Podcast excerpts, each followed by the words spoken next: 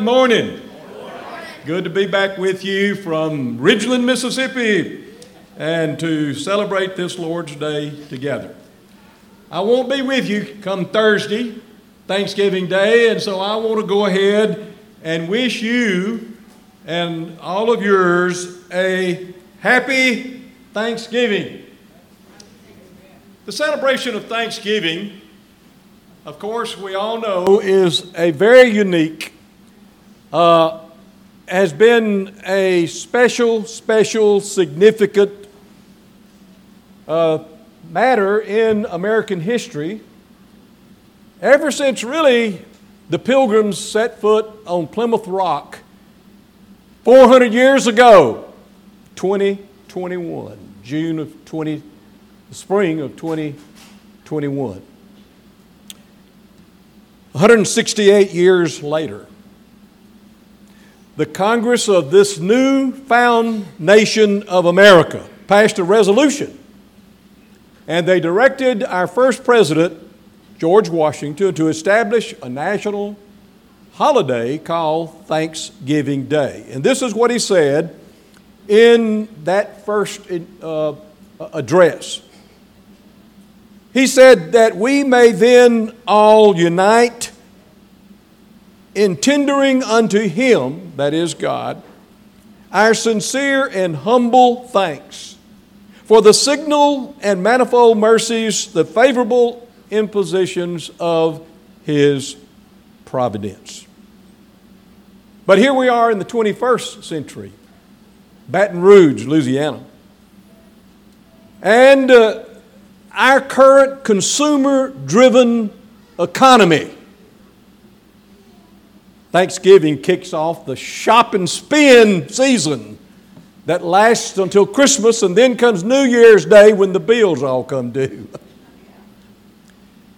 True Thanksgiving, I believe, seems to have totally lost its original meaning. The giving of thanks is one thing that separates animals from human beings.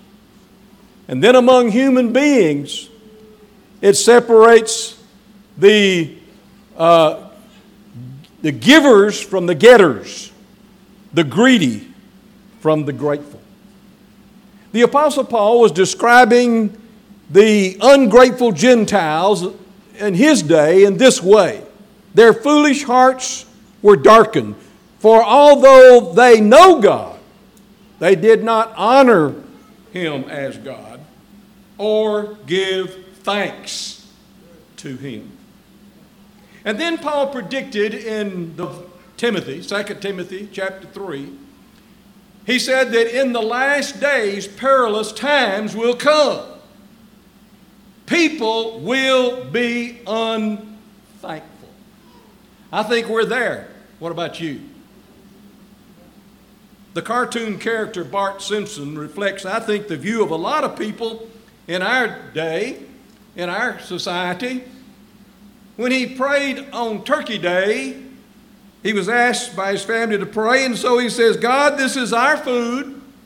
We bought it, we paid for it, we prepared it. Thanks for nothing. But you see, the Bible teaches us that thanksgiving is an acknowledgement that we have been given gracious gifts from a generous, bountiful benefactor.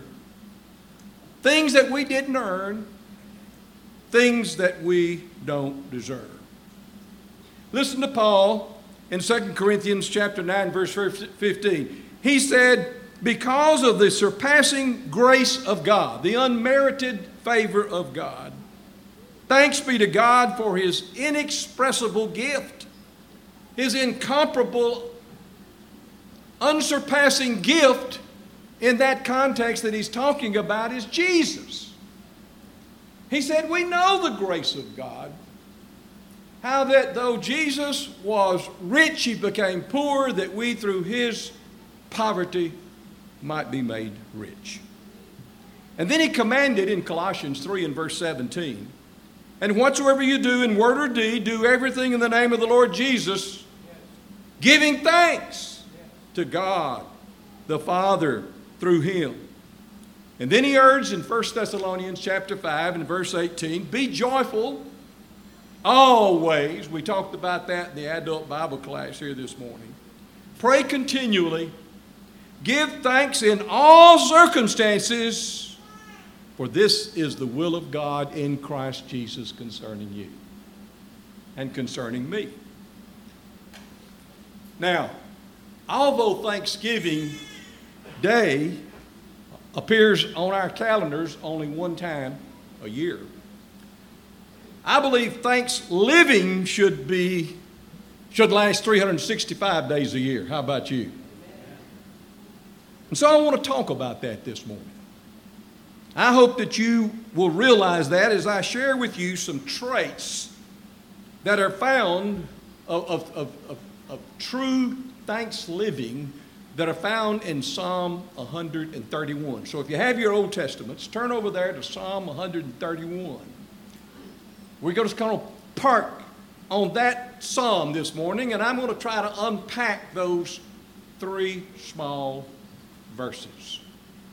And here's what David said Oh Lord, my heart is not haughty, nor is mine eyes lifted up. Neither have I exercised myself or occupied myself in great matters, things that are too high for me. Surely I have, I have uh, exercised my, I have, I have uh, made myself, I have, I have behaved myself, I have caused myself to be uh, quiet. I have quieted myself. As a child is weaned of his mother, my soul is as a weaned child. O Israel, hope in the Lord from henceforth and forever. One of the great preachers of the past was Charles Spurgeon. And on Psalm 131, he said it's one of the shortest to read, it's one of the longest to learn. I think he was right. I would say it's one of the easiest to read, and yet it's one of the hardest to learn. It's ascribed to King David, and it's called a psalm of accent. There are a number of those psalms of accents. And it's, and it's called that because its purpose was to accentuate thankful worship uh, to the Most High God. Now, the word thanks does not occur in this psalm or thanksgiving. And yet, the trait of thanksgiving uh, is there everywhere. This little psalm is pregnant with the traits of thanksgiving. I want to give us just three. Are you ready? First of all, a humble heart. A humble heart. Oh Lord, mine, my heart is not haughty. It's not proud. Uh, I, am not lifted up in my spirit. I have occupied, I, I do not occupy myself with great matters, things that are too high for me. What does he say? He's giving thanksgiving to God for his humble heart. Now, uh, the way David begins there, it, it, it may seem like he's bragging about his humility. Anybody here like country singing? Louisiana folks like country singing. How about Mac Davis? Y'all remember Mac Davis? When he said, It's hard to be what? humble when you're perfect in every way. Is that what David is saying? Jack Exum was one of my favorite preachers of the past. He spoke to youth rallies all over the South. And one of his favorite sermons and one of his most asked for sermons dealt with humility. And he said, Humility is something that if you admit you're humble, you aren't. And if you think you have it, you've lost it. It's a tricky trait. But rather than boasting of his humbleness, actually, David is boldly rejecting haughtiness. The message renders it this way I'm not trying to rule the roost. I don't want to be king of the mountain. We understand that language, don't we? So, what has David done here? He has dismounted his royal high horse. He's renounced the typical kingly, almighty attitude. He's replaced it with a self imposed, meek and lowly servant style attitude of gratitude. David knew that to step up in being a man after God's own heart, he was going to have to set aside pridefulness. He was going to have to stoop down in humbleness to do the will of God. What about you this morning? I think James echoes the sentiments of this trait of thanksgiving in Psalm 131 in James chapter 4. Listen to him in verse 6. God resisteth the proud. He gives grace to, to who, the church? The humble. He says that we are to uh, submit ourselves, therefore, to, to, to, to God. Resist the devil and he'll flee from us. Draw near to God and he'll draw near to you. Resist the devil and he'll flee from you, he says. Cleanse your hands, ye double minded, uh, you sinners. Be afflicted and mourn and weep. Let your laughter be turned into mourning and your joy into heaviness. Humble yourselves under the mighty hand of God in the sight of the Lord, and He will lift you up. And so David has experienced that. I think about our society. It doesn't salute the poor in spirit. It doesn't give merit badges and medals of honor to those who have humble hearts. From the moment we're born, we're urged and trained to get ahead, to climb the ladder of success, to, to look out for number one, to win through intimidation, to show our social status by the amount of money that we make, maybe the model of car that we drive, the size of house that we own, or the particular neighborhood in which it is located, the showy jewelry, the stylish clothes we wear, the number of friends that we've got in high places. One person said, I hate the holidays between Thanksgiving and Christmas because buying and giving gifts has become a game where our generosity is measured by how much we spend. Think about it. A sad commentary on our thankless culture. So, what is David saying there in the second part of that first verse? When he says, I have, I, I, I have behaved myself. Uh, uh, uh rather, I have not uh, sought great matters. I, I have not looked for high things. I think the Living Bible says it real good in our modern vernacular. I don't pretend to be a know it all. David has, has not lifted itself up with a lofty opinion of himself, thinking that he's better and above others. He did not snobbishly look down on people who weren't as smart and as rich and as gifted. Nor did he uh, uh, think that that there were things that he could always figure out. He, he understood that there are things beyond his capacity to understand or his ability to perform. I think about Jeremiah. What Jeremiah said to Baruch, his servant, his, uh, his scribe.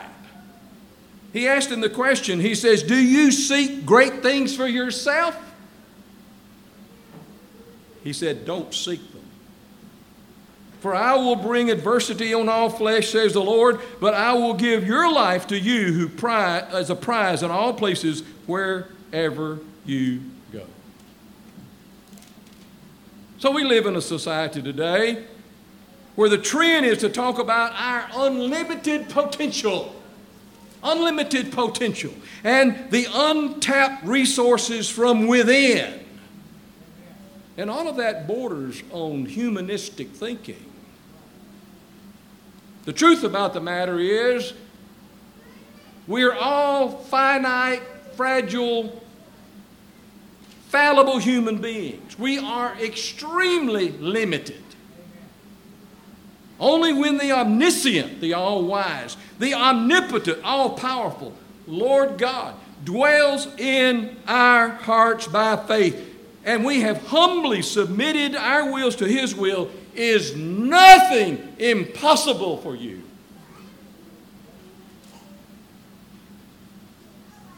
In my sunroom at the house, there's a plaque up on the wall. It's a beautiful uh, walnut plaque with gold letters.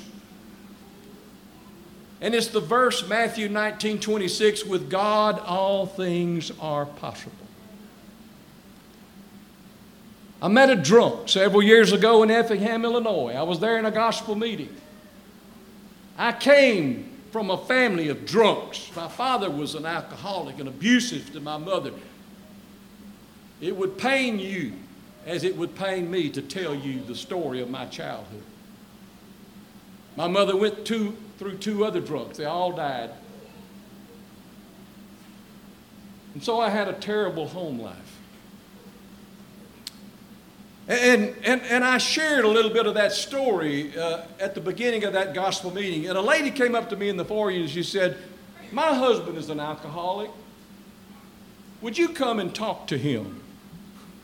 And so I went to his house and I talked to him. I shared with him my life. And the walls just began to come down and his heart began to soften. And I began to share with him the gospel. And, and he came to the gospel meeting then. He came every night. That's when gospel meetings went from Sunday through Friday. and so he got to hear the gospel several times. And before the meeting closed, he rendered obedience to the gospel.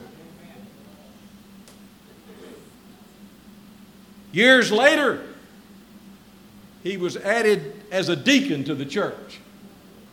Years later, he was added as an elder to the church. Shortly after I returned home, I got a package in the mail.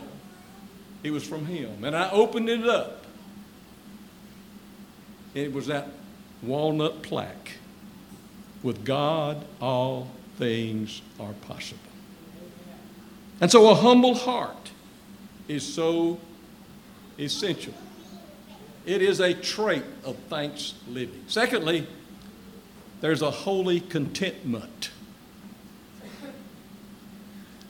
He says, as a child weaned from its mother, my soul is as a weaned child.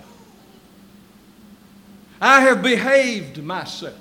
I have quieted myself. The holy contentment. The message says, like a baby content in its mother's arms, my soul is as a baby content. Now, Mary, the mother of our Lord, the earthly mother, she knew about that. When it tells us that Jesus became flesh, you need to picture in your mind Jesus as a little baby, a little infant, a little suckling child attached to Mary feeding from Mary's breast. You see that picture in your mind right now?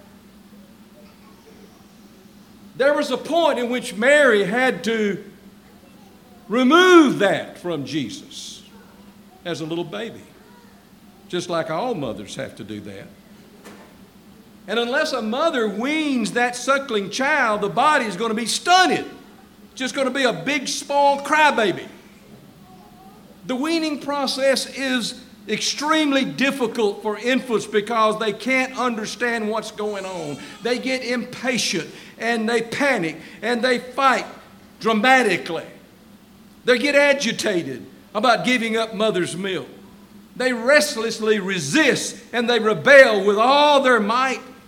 But if a mother truly loves her baby, she won't stop, will she? Not until that job's fully done. And then, when the weaning process is completed, the children finally submit and they no longer beg and crave for that which they once found indispensable because they no longer need it and they no longer desire it. That child calms down and gets quiet and is content to move from milk to meat. Now, do you get David's drift? Yes. To be weaned is to have something removed from your life that you thought you could not live without. And to begin to live with a holy contentment. Listen to Paul in Philippians 4. I have learned in whatsoever situation I am to be content.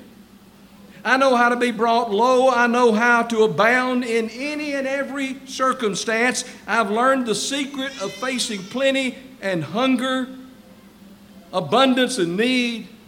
And then that scripture that we all know by heart I can do all things through Christ which strengthens me. Amen. And so, what is David saying in Psalm 131? When he says, I have behaved, I have calmed myself, I've quieted myself. As a baby that, that is weaned from its mother, my soul is as a weaned baby, Lord. What does he say? What, is, what does David mean here, where the rubber meets the road? I've come to a place in my life where I am I'm thankful that selfish gratification doesn't tug at my heart anymore. I, I found a higher, happier, healthier, holier life in serving the Lord that has given me a quietness and a calmness. In other words, a holy contentment that I have never known before. But now I am thoroughly thankful. Sadly, instead of being weaned from the world. Too many people are wedded to the world, or should I say, welded to the world. And what does John say in 1 John chapter 2? Love not the world, neither the things that are in the world, for all that is in the world, the lust of the eyes, the pride of life, the lust of the flesh, is not of God, it's of the world. If any man love the world, the love of the Father is not in him.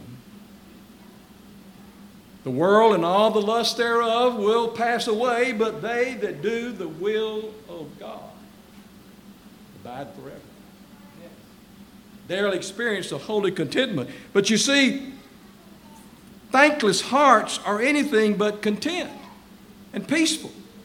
They actually have an unholy discontentment because their satisfaction is based on a worldly standard.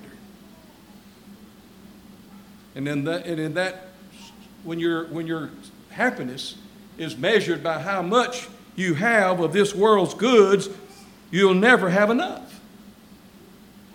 That's why Jesus said, Beware of covetousness, for a man's life consisteth not in the abundance of things which he possesses.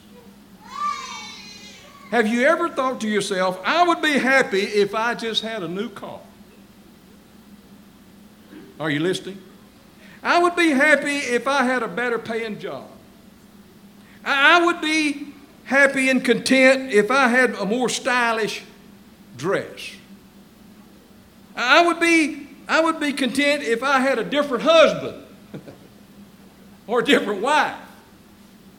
Or if I had a muscular body. Or if I had a prettier face. I mean, you could just go on and on. And so, You're going to be frustrated and unfulfilled, and you're not going to be satisfied, and you're not going to be serene. No wonder Thanksgiving just whizzes on by, and Christmas is a nightmare because many have and are living without a holy contentment. And then he describes Thanksgiving as a hopeful trust. He starts out, Oh God. He concludes, Oh Israel, hope in the Lord from henceforth and forever. David is urging God's people to follow his example. You see, you see, thanksgiving is a choice. And so David has chosen a life of hopeful trust in God. In Psalm 20 and verse 7, he says, Some trust in chariots and some in horses. We trust in the living God. Peter said in 1 Peter 21, Your faith and your hope are in God. They're linked together, you see. Trust and hope. And in 1 Corinthians 13, he says there are three great traits faith, hope, love. Notice how those are all tied together. And so, what we need to understand is that David is expressing what Solomon had said that hope is something that we wait expectantly and in confident anticipation. David is thankful that God's truthfulness is trustworthy and his faithfulness will never fail, it will never falter. And so he's totally trusting in God, placing his hope in him. And he says that in Proverbs, uh, Solomon says that in Proverbs chapter 3, when he says, Trust the Lord with all thine heart. Lean not on thine own understanding. In all thy ways acknowledge him, and he shall direct thy paths. David's hope for the future is not like dropping off into a dream. Remember that? When you just kind of dropped off into a dream that you might wake up from and find out it's not real? His hope was not like taking a chance at gambling.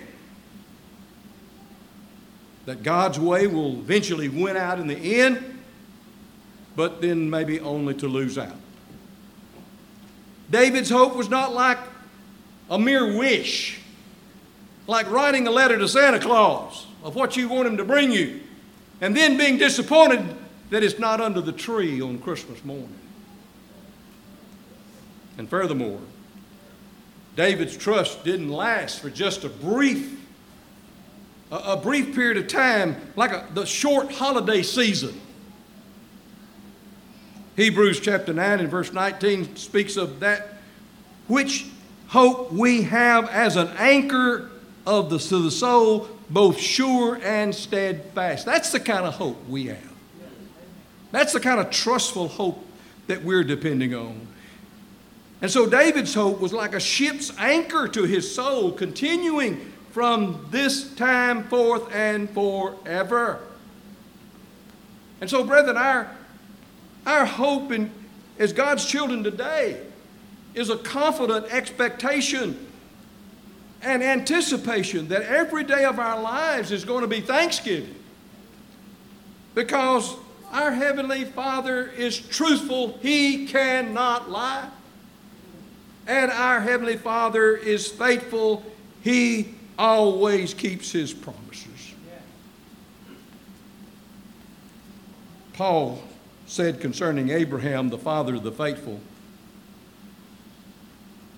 that no unbelief, a lack of hopeful trust, made him waver concerning the promise of God. He grew strong in his faith and he gave glory to God, fully convinced that God was able to do that which he promised. Romans chapter 4, 20 and 21. I'm going to ask you to sing a song with me this morning. Can I lead a song? Everybody stand up and lead. I'm going to lead you a song. you know it because it's a scripture song found in Lamentations chapter 3, 22 through 24. The steadfast love of the Lord. Y'all know that song by heart, don't you? When this pandemic hit and I had to shelter myself, I was looking for something that I could study at home. And I decided to saturate my mind with the book of Lamentations, written by uh, uh, Jeremiah. Following the destruction of Jerusalem, when the Babylonians came and the Assyrians had already taken away the northern kingdom, and then the Babylonians came away and took away God's people to Judah. And here they're going away, hanging their hearts and weeping, and their cities destroyed, their temple is leveled. And there are five dirges in Lamentations. And the middle one, chapter 3, is really the key to this whole book of Lamentations and God's answer to Israel in her punishment and in her for her disobedience and her suffering. Sing it with me. The steadfast love of the Lord never ceases. His mercies never come to an end. They are new every morning. Great is thy faithfulness. The Lord sings my soul. Therefore I will hope in him. Therefore I will hope in him.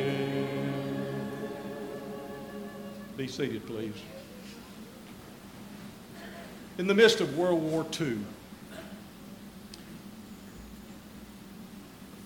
the young men of America were in Europe,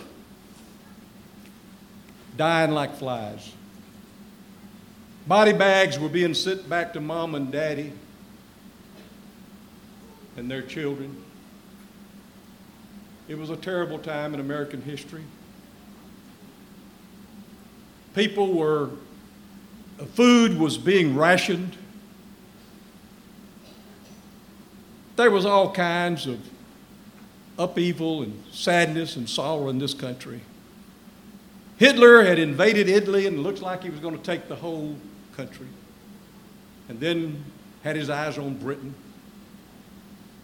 And a woman who was a preacher's wife from Pennsylvania, her name was Ruth Jones scribbled a few words on a piece of paper, and eventually it was put to music. She had looked at those words in 2 Timothy chapter 3. In the last days, perilous times will come. People will be unthankful. And so she wrote this song. In times like these, I need a Savior. Y'all know that song? In times like these, I need an anchor. Be very sure. I'm very sure. My anchor holds and grips the solid rock. That rock is Jesus. He's the one. That rock is Jesus, the only one. I'm very sure. I'm very sure. My anchor holds and grips the solid rock. Can you say that this morning? If you're not a Christian, Christ, the hope of glory, is not in you. But he can, but he can be. And so in Galatians 3 26 and 27, we're all the children of God by faith in Christ Jesus. For many of you, as have been baptized into Christ, have put on Christ, the hope of glory. And so we're going to sing a song of invitation. We're going to encourage you to get up out of that seat and come and begin thanks living today. And for the rest of us that are Christians, I want to challenge you. I want you to take two action steps this week. Will you do that for me?